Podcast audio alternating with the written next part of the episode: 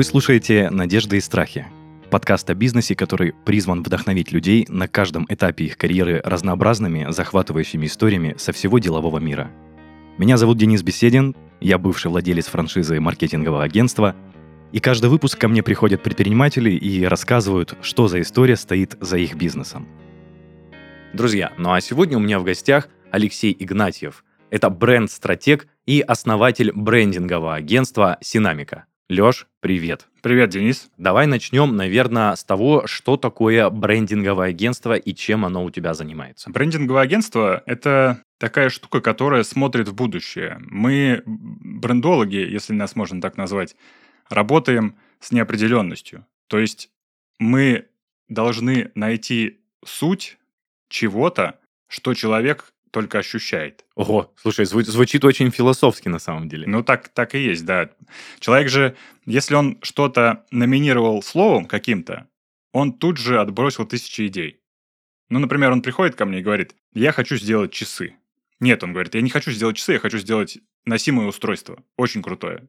Там куча функций будет. И называет слово часы. Все, он тут же убил тысячу идей. То есть у меня сразу же будет направленность, как упаковать, как как коммуницировать с его целевой аудиторией на уровне продаж часов. Э, если я ему говорю, стоп, вот сейчас давай не будем называть какие-то конкретные вещи, просто расскажи, что ты чувствуешь. Расскажи, почему тебе сегодня вдруг не хочется жить вот в том мире, в котором ты живешь, и ты решил придумать какое-то устройство, которое улучшит нашу жизнь. Расскажи мне про те проблемы, про те сложности, с которыми ты сталкиваешься, и почему твое устройство решит, и самое главное, как. И вот когда он начинает мне это рассказывать, я начинаю тоже ощущать его будущее. Ощущать тот мир, в котором он э, хочет жить. А, слушай, а можно, можно, я перебью тебя, я так понимаю, это совмещение маркетинга и вот чего-то, скажем так, какой-то психологии человеческой, психологии рекламской, да, рекламной. Ну, реклама и маркетинг – это инструменты, инструменты передачи некого смысла. А мы работаем как раз со смыслами. Вот нам нужно найти тот смысл, который люди поймут в первую очередь. То есть я-то могу придумать э, очень много всего, а ты можешь придумать тоже много всего, но другое. Я это понимаю одним уровнем знаний, а ты это понимаешь другим уровнем знаний. И вот мне, как брендологу, нужно найти вот этот мостик между нашими знаниями. Есть что-то объединяющее, но есть что-то, что вот прям мы совсем по-разному смотрим. Ну, есть, э, например, стол, но мы все понимаем, что у стола есть, как Аристотель говорил, у него есть стольность, такое э, свойство быть столом. И человек сразу же понимает, он может быть разной формы, разных размеров, э, с количеством разных ног. Но мы все равно понимаем, что есть сущность стольности, то есть на нем что-то стоит. Слушай, я просто, прости, никогда не сталкивался вот с брендинговыми агентствами, и я сейчас вот это слушаю и реально понимаю, что это очень глубокая работа, чтобы представить, э, ну, не знаю, устройство, идею человека как единый бренд, и еще и продать это, чтобы это было продающее и понятно. Я, я ну, понял, понял это вот так. Да, все правильно, так и есть. И большое заблуждение брендинга в том, что, ну, людей, думающих о брендинге, в том, что в бренде в на, на начальных этапах, когда мы ищем смыслы, существуют целевые аудитории. Целевые аудитории появляются, когда мы занимаемся маркетингом. Когда мы уже придумали бренд, когда мы придумали вот этот смысл, мы поняли, что есть когнитивные ошибки у людей, у всех людей. У всех людей есть ментальные модели, как мы определяем этот мир. То есть брендинг работает вот с тем, как мозг строит эту реальность. У всех людей. Это физиологическая штука. То есть тут не может быть целевых аудиторий. Только если это такие огромные аудитории, как, ну, например, там, люди, живущие в Северной Америке, люди, живущие в Австралии, и люди, живущие в Азии. Вот тут, наверное, есть какие-то различия по а, мироустройству. Но так как я работаю в России, я вообще об этом даже не думаю. Поэтому тут нет целевух. Вот целевухи начинаются дальше, когда мы придумали суть, и потом мы думаем, хорошо, а как эту суть передать, ну, условно, там, а, студенту, замороченному на там, компьютерных играх, и ищущему подругу жизни, которая бы разделила его какие-то внутренние вот ощущения от этого мира. И мы думаем, хорошо, а как мы эту суть ему передадим? С помощью чего? Вот тут уже начинается целевая аудитория. И тут есть конкретный инструмент. Блин, знаешь, Леша, я вот сейчас это все в голове пытаюсь уложить, и у меня это совсем не вяжется с тем, что ты мне сказал до записи, что ты работал в сфере создания э, техники, которая для Министерства обороны производилась. Это тоже нашим зрителям, слушателям будет сюрпризом, потому что Алексей э, мне сказал, что раньше он работал на оборонном предприятии, которое занимается производством боевой техники. И мы сейчас, Леш, с тобой переносимся, скажем так, в начало твоей истории. Расскажи, пожалуйста, почему э, ты решил уйти с этого предприятия, скажем так, э, как у тебя появились мысли о предпринимательстве и как ты пришел к тому, чем ты занимаешься сейчас? Это максимально интересно. Да, это хороший вопрос. И, наверное, я начну издалека. Вот с сегодняшних своих рассуждений о предпринимательстве вообще, в принципе, что это такое для меня и как я это вижу. Предпринимательство для меня – это не точка, куда я хотел бы прийти, или не точка, где я сейчас нахожусь. А для меня это больше путь. Путь такого постоянного развития и путь поиска себя в этом мире. Потому что мы всегда падки на то, что мы спрашиваем у мира, хорошо, мир, расскажи мне, каким я должен быть. И мир с радостью нам на это отвечает.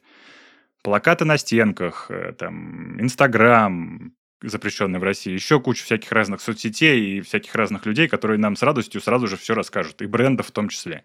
Покажут, расскажут, как нам надо жить. Но как проживать свою жизнь, вот тут непонятно. И работая на предприятии, я вообще инженер по первой своей э, специальности, и когда я пошел работать на Светлану, это такое вот тут у нас питерское большое предприятие, там оказалось э, вроде бы все интересно, вроде бы все хорошо, большие перспективы. Я за 4 года стал заместителем начальника отдела. Следующий шаг – это начальник отдела, и потом начальник уже большой группы разработчиков. Все вроде вот весь мир открыт перед тобой. Но однажды я зашел к своему начальнику, ему было 74 года на тот момент. И он мне говорит, вот смотри, Алексей, я в этом кабинете просидел 50 лет. И мне сначала как-то это откликнулось такой, таким патриотическим чувством внутри. А потом я приехал домой, и вот всю эту неделю я ходил немножко подавленный, потому что я не мог себе простить. Сначала я не мог это ощутить, а потом, когда я ощутил, я не мог себе простить того, что я через 50 лет буду сидеть в том же самом кабинете, в котором сижу сейчас. И вот в тот момент я понял, что это точка, которая вот поставится, и дальше за нее я уже никуда не шагну. Да, я буду развиваться, да, я стану очень красивым, очень хорошим, очень э, востребованным, но я буду вот в этом кабинете всю свою жизнь.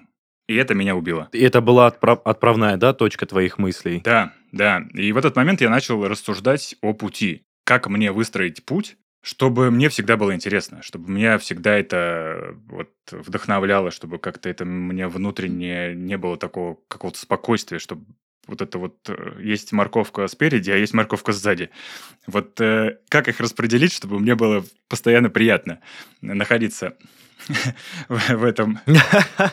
Прости, просто было очень Да, в этом, в этом деле, в этой разнице. Потому что то больно, то, то вкусно. И непонятно, куда, к чему себя пристроить. Ну и, и с этого начался путь. Я ушел э, с предприятия, уволился, меня долго не отпускали. Я писал три заявления, потом только с третьего меня отпустили. Ого. Леш, можно, можно сразу вставочку сделаю? Этот вопрос я тоже задаю нашим гостям всегда уровень финансового заработка, то есть заработная плата на тот момент тебя удовлетворяла как специалиста, твои жизненные потребности и в целом, либо было, скажем так, не очень? Э, за 4 года моя зарплата выросла в 12 раз. Я не так давно смотрел на корешки, на таких предприятиях выдаются корешки э, с зарплатами, там все прописывается, каждый рубль расписан, за что я получил. И вот за 4 года с, первой своего, с первого корешка до последнего 12 раз у меня выросла зарплата она полностью меня перекрывала. И когда я ушел в предпринимательство, ну, наверное, первые два года я получал, может быть, даже больше. Я получал значительно меньшие деньги. Первый логотип, который я нарисовал после обучения, после того, как я ушел с завода, стоил 200 рублей. Слушай, ну это ну, начало, да. Это то, с чего я начал. Да, это начало. Да, и, и потом к чему я пришел. Вот в данном этапе тоже есть такой нюанс. Когда ты писал заявление, а, было ли тебе страшно, что ты отказываешься от стабильного заработка, скажем так, насиженного места, идешь в неизвестность, э, вот в целом, либо у тебя были какие-то надежды, которые эти страхи перекрывали? Сейчас очень хочется сказать, что у меня были надежды из, из сегодня. Хочется выглядеть таким смелым, э, стойким мужчиной, который много чего пережил. Но, конечно, было страшно. Было очень страшно за то, что я уходил в пустоту. То есть у меня не было ни образования, у меня не было ни каких-то знаний о предпринимательстве вообще. Я ничего не знал, ни о бизнесе, я даже не знал, как вести бухгалтерию. Я не знал, как открыть ИП и вообще, что ИП существует. Ну, то есть меня вот до 25 лет, конечно, я работал на работах, я с 13 лет работаю, ну, или подрабатывал. И вот все это время меня, ну, грубо говоря, за руку вели. Я приходил на предприятие там, или я приходил в компанию, меня брали, сажали за там, рабочее место мое, вот говорили, вот твой компьютер, вот твоя тумбочка, вот твой стол, вот твое рабочее место. Ты сам знаешь прекрасно, что тебе нужно здесь делать. Ты на это учился. Делай. И я делал. Когда первые мысли у меня появились о том, что надо бы что-то делать свое, конечно, вот этот ворох внутреннего, внутренних ощущений, внутренних мыслей и внутренних страхов, он очень сильно отталкивал. Но я помню, что меня э, смотивировало еще такая внутренняя, внутреннее несоответствие э, того, что я видел, и то, что было в моей голове. Наверное, еще вторая э, значимая деталь становления меня предпринимателем – это то, что я не помещался никогда в рамки.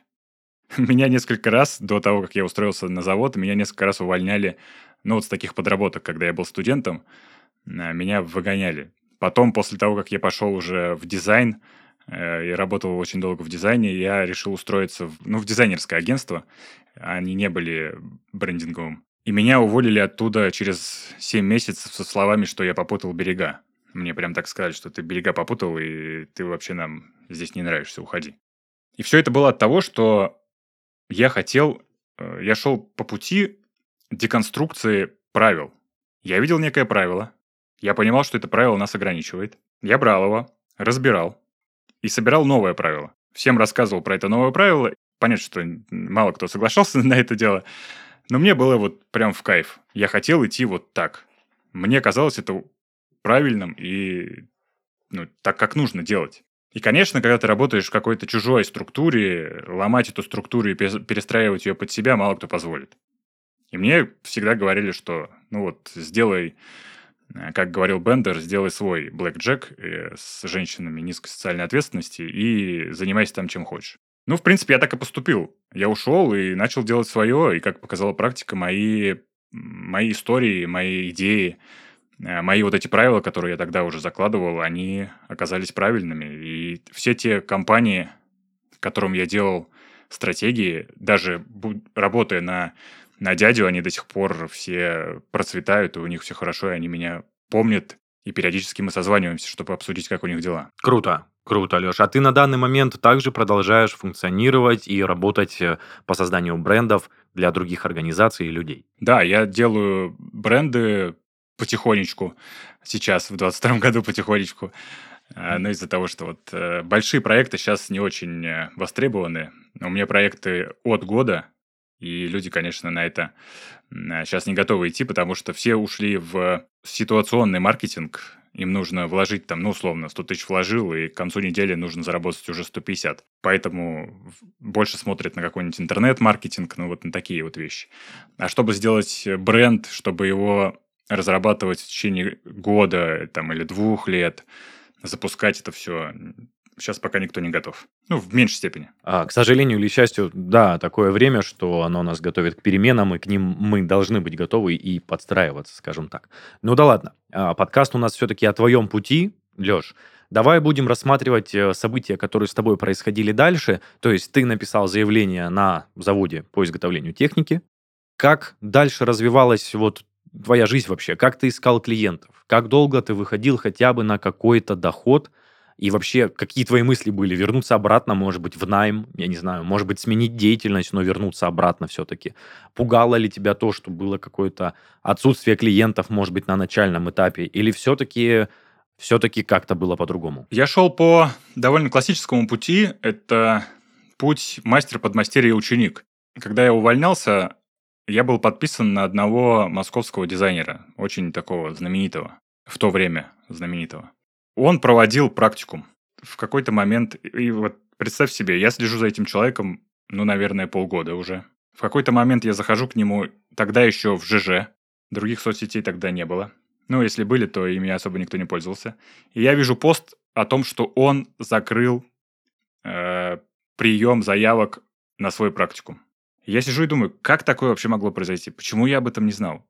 Как я вот, как я пропустил? Я так хотел к нему попасть учиться. Он мне так нравится своим подходом, и я проглядел вот эту возможность подачи заявки на его практику. Меня это настолько вот внутри, это вся эта несправедливость смотивировало, что я сел, накатал ему огромнейшее такое креативное письмо, которое мы с ним вспоминали потом. Мы хорошо подружились и вспоминали с ним долгие годы про это письмо и постоянно смеялись.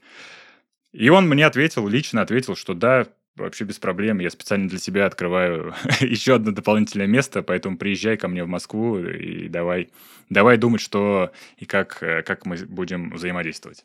Да, и после этого После того, как я прошел этот практикум, он взял меня к себе на работу. Ну, это была не официальная работа, я просто помогал ему делать проект. Он никогда не делал просто картинки. Он всегда занимался вот тем самым брендом, про который я как раз и говорил в самом начале. Он всегда искал смыслы. Он никогда не садился за карандаш, пока э, не поговорит с кем-то. То есть 80% его работы было это вот просто сидеть где-то и объяснять кому-то или слушать кого-то.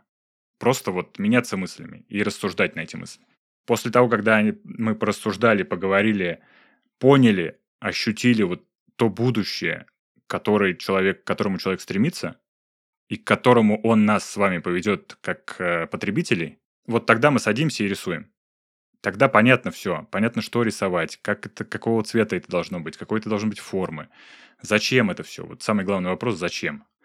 И у нас есть на это ответ у тебя уже на тот момент, когда ты только занимался, начинал заниматься этой деятельностью, а, была уже своя философия. То есть ты хотел давать людям будущее, которое они увидят, скажем так, в своем логотипе, да, и этот логотип будет отображать их планы, скажем так, на будущее. То есть у тебя эта философия уже была заложена с самого начала. Да, это, э, это называется стратегией, стратегией бренда. Вот то, что мы говорим о чем сейчас, это называется стратегией бренда. Да, и эта философия у меня была в голове, и за что я благодарен Ивану. У него, конечно, была немножко иная философия, он больше туда закладывал такого какого-то дзена, вот такого буддизма. Он считал, что это ну, немножко иначе он считал. Не буду сейчас рассказывать, как, какие у него там были мысли, чтобы не путать. Но э, суть, суть вот э, погружения, суть того, что это, насколько это важно, я это видел вот с самого начала становления становления предпринимателем, который занимается брендингом. Понял, Леш, понял. Слушай, не знаю, либо я не очень внимательно слушал, либо, может быть, все-таки ты не упомянул это. Откуда у тебя любовь, собственно, к дизайну вообще? То есть, если ты инженер по образованию, как так получилось, что ты любишь графику, любишь дизайн и все, что с этим связано? Это очень интересный момент. Я тоже себе задавал этот вопрос, и я пришел к тому, что я в какой-то момент начал копаться в первых своих работах. И оказалось, что первые мои работы — это были переделки чужих объявлений. Я просто ходил по заводу, видел объявление, фотографировал его, приходил домой и переделывал так, как я его вот чувствую. Я э, сокращал тексты, я выделял какие-то важные фразы, по моему мнению добавлял какую-то графику, убирал графику ненужную, там люди очень любили фон, там какие-то э, какие-то добавить тенюшечки к тексту. Я все это убирал, я все это перепечатывал. Приходил, и, например, там на третьем этаже висело объявление людей вот э, изначальное, оригинал, а я свое объявление вешал, ну там, на втором этаже, например. Слушай, не получал за это? Просто интересно. Нет, люди, люди очень э, они, большинство вообще не просекало. Ну, то есть они читали его как новое объявление. А потом авторы начали спрашивать, ну, там занимались девочки э, э, созданием этих объявлений, они начали спрашивать у меня, потому что я был на заводе еще и главным по молодежной политике. То есть вся молодежь, поступающая, у меня была задача их адаптировать к производству. Ну, то есть за свою инициативу в целом все было хорошо, не то чтобы поощрялось, но не наказывалось. Да, и вот они ко мне приходили и говорили, слушай, а ты не знаешь, кто это, кто занимается перепечаткой наших объявлений? Что это за инкогнито какой-то? Ну, я им рассказал, что это я, и если хотите, давайте, я вам буду это все делать, печатать. И мы с ними создали очень много крутых потом идей. Мы потом напечатали даже путеводитель по предприятию многостраничный. И это была вообще первая моя работа. Я никогда не считал себя дизайнером в то время. Но вот мне было интересно переложить какое-то свое ощущение на донесение информации. Конечно, потом со временем у меня начали возникать вопросы. Например, почему мне не нравится там красный цвет в каком-то плакате? Или там, почему мне не нравится этот шрифт? Я начал искать ответы, начал погружаться в эту профессию, и оказалось, что там огромное количество всяких правил, огромное количество человечество наработало огромное количество вот всяких вот подходов к этому, и это все очень интересно. Сочетание цветов, композиция. Как влияет да, на психологию? Как, как это все влияет на нас. Например, ну вот я занимаюсь неймингом еще, есть э, классический такой э, звуковая такая, как бы ее назвать? Ты имеешь в виду, как звучит имя и как оно влияет, да, на восприятие? Да-да-да, на, именно на психологическом уровне, ну, э, система. Буба и Кика. И две картинки. Одна картинка такой, как облачко, такое мягкое, а вторая острая звезда.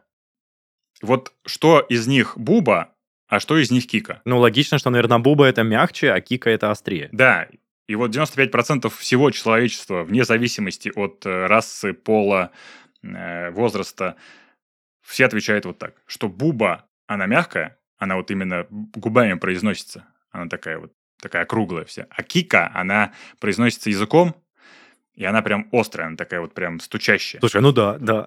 Реально прикольно работает на психологии эта штука. Да, и все языки построены по этому принципу. Что мы говорим о чем-то мягком, мы говорим, используя определенные звуки. Мы говорим о чем-то плохом, остром, больном, тяжелом, мы используем острые звуки. То есть уже в самом звуке заложена вот эта психология опасности, например, там, ну или чего-то такого неприятного. И это круто работает в нейминге, когда нам нужно передать, э, например, ну, можно написать просто «опасно», а можно подобрать такие звуки и такие слова, которые дополнительно эту опасность еще передадут. То есть будет, будет работать и визуальный канал, и аудиальный канал, а еще и внутреннее вот это ощущение тревожности. Мы его донесем просто с помощью каких-то определенных звуков. Слушай, я прям хочу сказать, уважаемые маркетологи, которые нас сейчас слушают, записывайте, друзья, это очень важная информация, мне кажется, это не везде можно услышать. А может, я не маркетолог, и мне кажется, что это везде рассказывают во всех э, курсах по маркетингу. Леш, мы с тобой сильно начали углубляться, скажем так, в специфику твоей профессии. Нам важно послушать, как ты справлялся со своими сложностями на пути, с сложностями поиска клиентов. Если были такие ситуации, что у тебя опускались полностью руки, и ты думал, зачем я вообще ушел в предпринимательство и начал плыть самостоятельно. Так что я предлагаю вернуться к обсуждению этой темы. Да, с, с клиентами было сложно. Первое время было легко, потому что я работал вот с дизайнером востребованным, московским. У меня всегда были заказы. Потом в какой-то момент э, так получилось, что мы разошлись. И я начал э, искать сам. Понятно, что у меня никаких, э, никакого сарафана нету, меня никто не знает. Для рынка я вообще полный ноль. Хотя я делал Сбербанк, хотя я делал в то время уже, я делал пенсионный фонд, я делал там московскую биржу. Очень крутые компании, но никто не знал, что я это делал. И никому это было не доказать. Не придешь же там в Сбербанк и не скажешь, слушайте, ребята, и вот это я сделал, давайте мне заказ какой-нибудь. Пришлось устраиваться на фриланс. И вот то, что я говорил, первый на фрилансе, ну, точнее, регистрироваться на фрилансе на этом сайте. И первый заказ мой был, это 200 рублей мне заплатили за логотип. И вот э, такими вот маленькими шажочками я шел к, к своей цели. Что-то рисовал, что-то людям объяснял, доказывал. Люди объясняли мне, учили меня. Я хлопал себя по э, по лбу, по лбу и сидел и думал, ну, ребята, это вообще так не работает. Но, опять же, пока у тебя нету какого-то... Авторитета? Да, пока у тебя нет авторитета, никто тебя слушать не будет, и все тебя начинают учить. Ну вот ты проходишь через это, закрываешь на это все это глаза, идешь дальше. Потом я понял, что много я не заработаю. Надо, надо какой-то придавать какое-то ускорение, нужно искать мультипликатор, нужно снова подключать систему мастер, подмастерье, ученик. Я пошел в студию, я устроился в студию, и параллельно я пошел учиться на брендинг. Это тоже в Москве один из знакомых вот из этой тусовки дизайнеров. Они организовали первое учебное заведение, где можно получить официальное высшее образование в сфере брендинга. Это то есть прям учиться несколько лет нужно было? Да, да, да. Нужно было учиться несколько лет. Ну, туда только с высшим образованием берут, это как уже второе высшее идет. Там, по-моему, три с половиной года учишься. И получаешь, э, получаешь, да, второй диплом, где написано, что ты либо бренд-стратег, либо бренд-менеджер, либо бренд-дизайнер, в зависимости от того, какое направление выберешь. Пока мы не перешли к следующей теме, смотри, а ты сказал, что заказы твои самостоятельные приносили тебе достаточно немного денег, э, ну, основываясь на том, что ты 200 рублей получил за первый логотип. А если не секрет, на какие средства ты жил, когда ты искал своих клиентов, когда еще не было постоянного потока, не было постоянного заработка? Вот, собственно, на что ты жил? У меня была машина, я продал машину, я залез э, в кредиты, у меня было две кредитных карты. У меня много чего было. То, что не принадлежало мне. Ну, то есть я проел машину, я проел две кредитки, и вот в тот момент, когда я проедал вторую кредитку, я понял, что ну все, у меня нету средств, э, чтобы себя продвигать, у меня нету средств, чтобы себя обеспечивать, мне нужно что-то делать. И вот тут в этот момент, опять же, это очень хорошая штука про предпринимательство. Кто-то когда-то нам нагрузил мысль, что предприниматель это тот, кто занимается своим делом. И мы вот, э, я точно отношусь к этим людям, я считал, что у предпринимателя должно быть свой бизнес. Если у тебя бизнеса нет, то, то ты не предприниматель. Ты можешь быть кем угодно, но ты точно не бизнесмен и не предприниматель. И вот в тот момент я понял очень простую вещь, что предприниматель – это в первую очередь человек, который владеет открытым мышлением, который максимально использует момент. Да, вот в тот момент у меня была такая ситуация, что выход был только один. Либо начать э, какой-то челночный бизнес купил-продал, либо идти по своему внутреннему пути, который есть во мне и который меня вдохновляет. Но для этого мне нужно устроиться на работу. На работу в студию, такую же дизайнерскую, и показывать свой скилл там бить скиллухой и рассказывать, как нужно делать. И да, я выбрал этот путь, я понял, что вот именно предпринимательское мышление, оно помогло мне тогда не сойти с пути. И в этой вот студии я показал, я нашел клиентов, э, э, я там начал э, делать всякие интересные вещи. В это, как раз в это же время я пошел учиться вот в эту школу брендинга. Начал, как я уже говорил, переписывать правила создания брендов в этой, в этой организации, и меня из этой организации выгнали. Я решил, что ну ладно, окей, что, я сделаю свое, и сделал свое. Слушай, так звучало интересно. Но, тем не менее, мне кажется, очень показательная история, что ты все-таки вот этот момент э, переломил, ты понимал, что тебе нужно существовать дальше, но и ты хочешь продолжать развиваться в этом направлении, и ты пошел а, по пути развития даже с учетом того, что твоя дорожка была не столь прямая. Да, да, да. И вот, вот эта вот мысль, вот я ее до сих пор помню, что предприниматель это не тот, кто идет по каким-то чужим заданным идеям, нагруженным извне. А предприниматель это тот, у кого открыта э, голова к моменту. Вот в моменте я понимаю, что сейчас я должен действовать, что-то делать и выжать из этого момента максимум. Да, иногда бывает. Вот это как хирурги. Мне очень нравится. Я читал книжку хирурга советского. Ну, не буду сейчас вдаваться подробности. И вот чем она мне понравилась? Тем, что у него очень циничное отношение к своей профессии. Он говорил, что иногда лучший выход из ситуации – это отрезать ногу. Вот это максимально лучший выход. Человек утром выходил из дома, спроси его, слушай, вечером тебе ногу отрежут, как ты к этому отнесешься? Понятно, что отнесется он к этому очень негативно. Но вечером, когда он попал в аварию, ему говорят, слушай, ты либо умираешь, либо ногу режем. Он говорит, отрезайте ногу. И вот отрезать ногу – это тоже выход. И это есть как раз то самое открытое мышление, когда ты с утра уже держишь эту мысль в голове. Вот предприниматель, он каждое утро должен держать в голове, что к вечеру тебе могут отрезать ногу. Условно. Да уж. Нет, очень, кстати, скажем так, отрезвляющий пример – и реально начинаешь понимать, что, наверное, все-таки предпринимать шаги такие нужно, даже если они кажутся радикальными, а если поразмыслив, они будут, скажем так, жизненно необходимыми. Окей, Леш, скажи, пожалуйста, я правильно понял, что в ту студию, которую ты устроился, тебя из нее, грубо говоря, выперли потом. Сказали, уходи. Все правильно, так и было. И причем не просто сказали, уходи, мне сказали, ты берега попутал. Но скажи в двух словах, а что, что ты такого сделал, что ты берега попутал? Просто интересно. Каждая студия имеет э, свою методику разработки ну, там, дизайна или бренда, или там названия нейминга. У них есть определенная последовательность действий. В той студии, в которой я работал, последовательность действий была такой.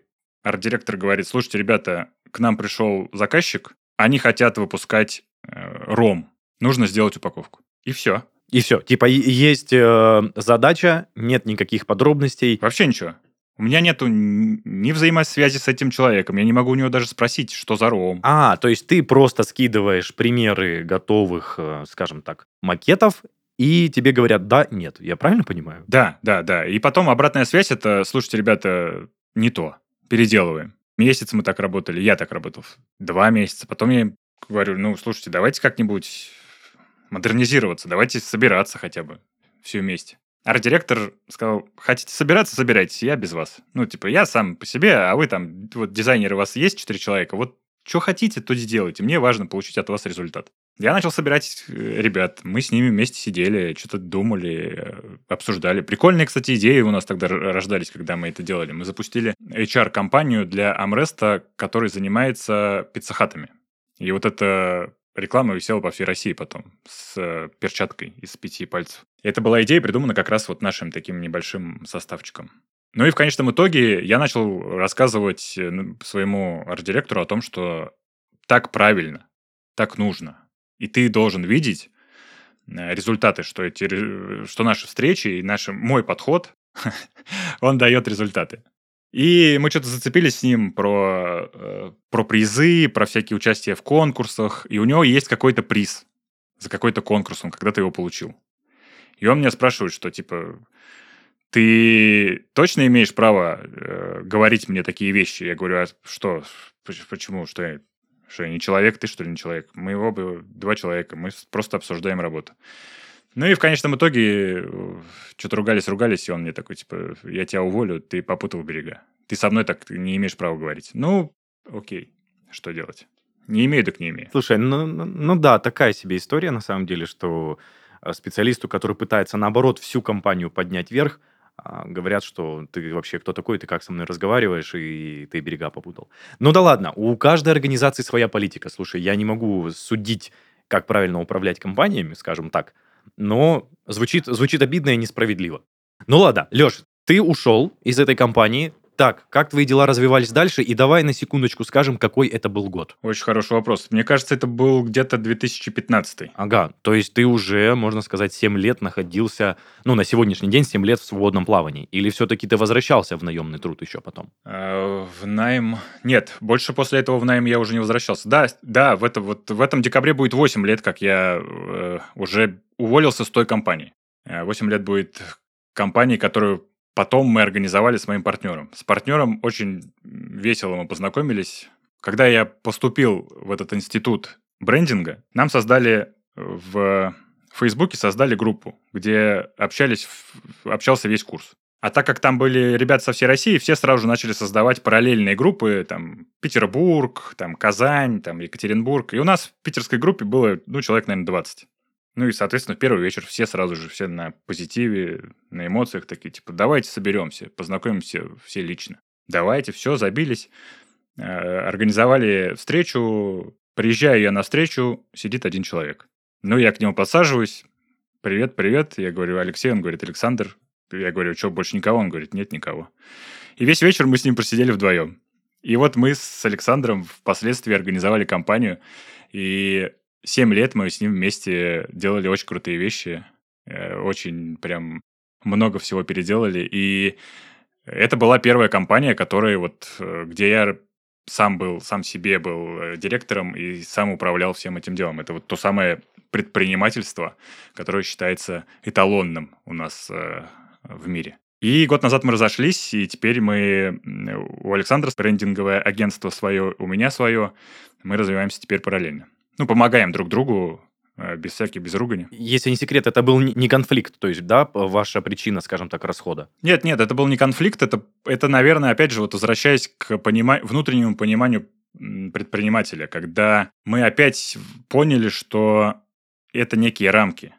Мы опять придумали себе рамки соответствия. Нам, чтобы что-то кому-то рассказать, мы всегда держали в голове фигуру своего партнера. То есть как бы это ни было, но все равно есть человек, который давлеет над тобой. Ты опять живешь не свою жизнь. Ты опять как будто бы э, немножко предаешь свой путь. Ты хочешь вот так сделать и так вот представить эту свою работу.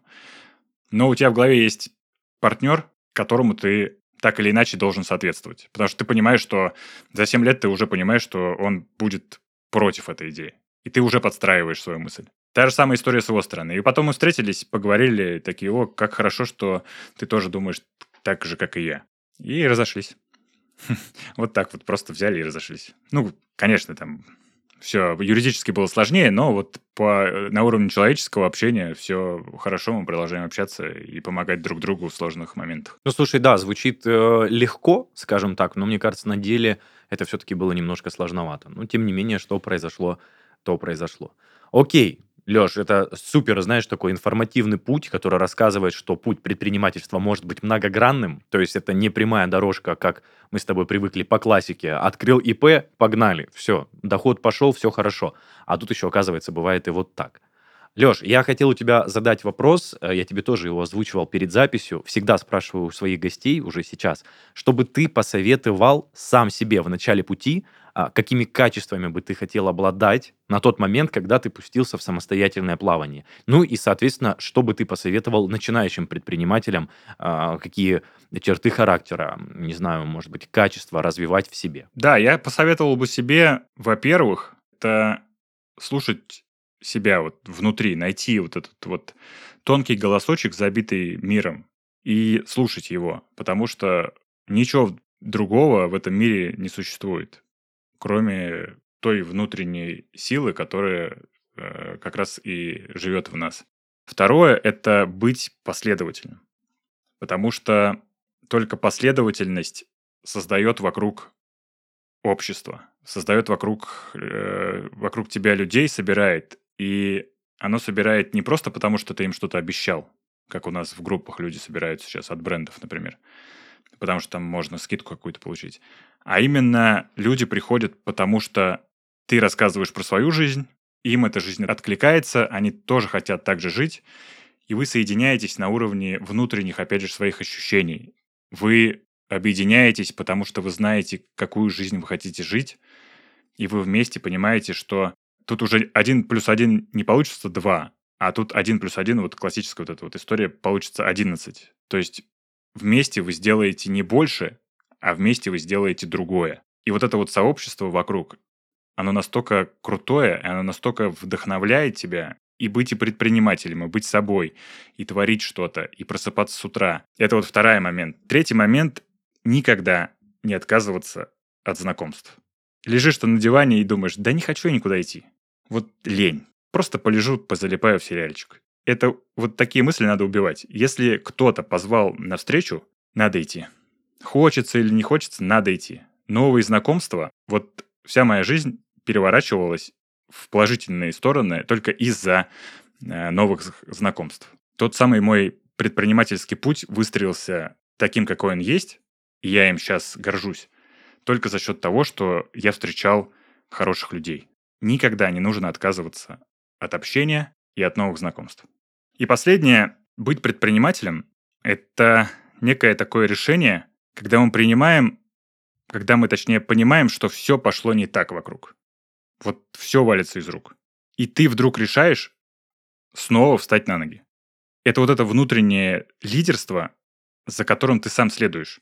То, что ты выбираешь, то, что ты, кем ты будешь, ты выбираешь кем быть, кем стать и зачем тебе все это нужно.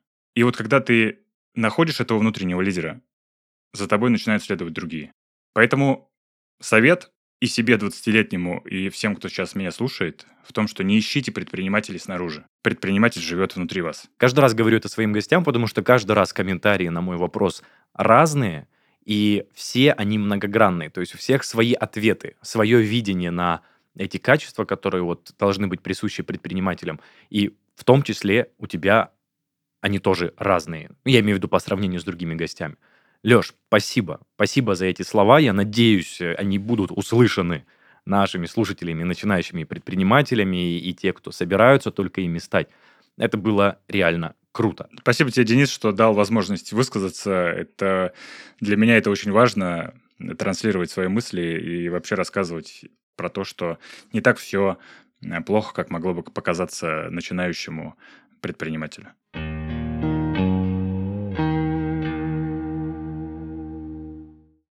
Это был подкаст «Надежды и страхи» и его ведущий Денис Беседин. В гостях у меня сегодня был Алексей Игнатьев, бренд-стратег и основатель брендингового агентства «Синамика», а, человек, который доказал, что путь предпринимателя может быть не шаблонный, и, скорее всего, отчасти и чаще всего это выходит так. Друзья, ну а вы оставляйте комментарии к выпускам в наших группах и пабликах во всех социальных сетях. Также заходите слушать и смотреть нас на всех популярных музыкальных платформах и видеохостингах. Ну а если хотите стать гостем нашего подкаста, пишите на почту heysobachkaredbarn.ru. Всем пока-пока. Алексей, пока тебе тоже. Пока, Денис.